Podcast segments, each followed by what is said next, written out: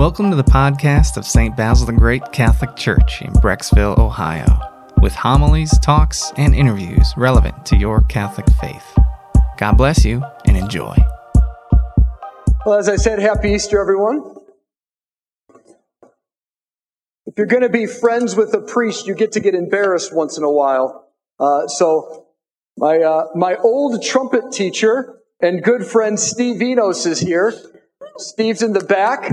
And Steve's standing. Steve, my mom's up front. You two know each other. Come on up. Come all the way up, Steve. You used to embarrass me in trumpet class. Now you get to be embarrassed here. Come all the way up. This is a great man. When I used to play trumpet, I wasn't yet practicing my faith. I didn't know Jesus.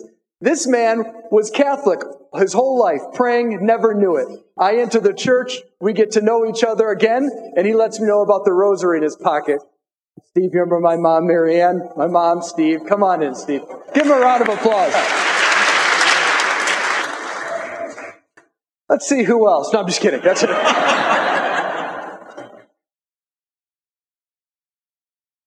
Before I was at St. Basil, I was at St. John Newman in Strongsville, technically for 2 years, but the quarantine kicked in, so a year and a half. Before that, I was at St. Charles Borromeo in Parma. And while I was there, we took about 20 high schoolers to World Youth Day in Poland. Me, a nun named Sister Denise, who's a lot of fun, one of my good priest friends, Father Terry Grotchenin. I played pranks on him all 9 days of the trip. And about 20 high schoolers, some of which had never been on a plane before. We flew to Poland with 1.2 million young adults and young high schoolers and had mass with Pope Francis. In order to get to the location of the Mass, we had to hike about 10 miles. You get there the night before and you camp out, and he does a Stations of the Cross. And this time he did a meditation, and he said this message to the young people of the world, but really for everyone.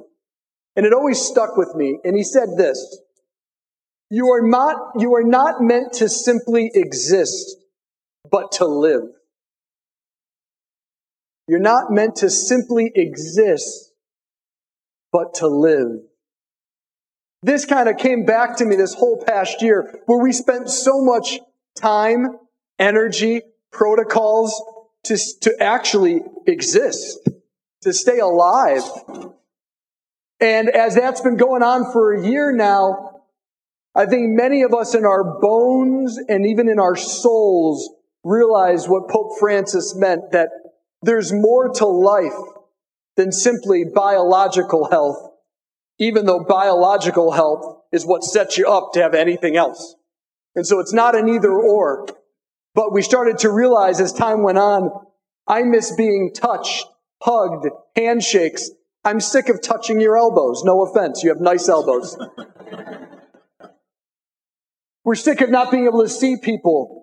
I'm done with knowing the word Zoom. I never wanted that word to begin with, and now I have to say it constantly. We realize there's more. We realize that there's been division in our hearts and in our families and marriages and homes, in the church, and we long for reconciliation. We keep asking the questions like, why? Or at least I hope we're asking questions like, why? What's this mean? See, deep within us is the rumblings, is God's original plan for us as men and women. It's deep inside, and it comes out in immense moments of beauty. And sad to say, it also comes out in immense moments of affliction. We realize this isn't right, or I never want this to end. Both tell us something about who we are, who God is, and the plan of life. Now, Pope Francis was talking to young people, but if he wanted to, he could have used the scriptures to quote some of the Greek. So, to merely exist is bios, where we get the word biology from. To live, to have this fullness of life, alive, passion, zeal, thirst for justice in its fullness, love, that's called zoe. Now, I'm sure you woke up on Easter and said, I hope we get to hear Greek. So you're welcome, right? But see, the biblical world knew that to be human, we had both levels. Science was good, smart, insightful, necessary, but we also realized there was things that it couldn't account for. Like, why do I want friends who never move away or who never die? Why do I never want to be lied to? Why do I want justice for the poor, the unborn, those on death row? Why do we want reconciliation? Why are we longing for hugs? Why, when we made our life about bios this past year, was there an increase of such sad things like depression, addiction, and suicide? It's because there's more to life than bios. Even though bios is the tools to play the game of life, it's playing the game of life, the Zoe, well, that makes us human, happy, and alive. So when Jesus is teaching in the Gospel of John, chapter 6, and he gives us the Eucharist, he says, it's the bread of life. We think, I'm pretty good with, like, you know, crab legs and lobster. Why are we talking about bread? Because he's not mentioning the bios. He's actually saying this is the bread of Zoe.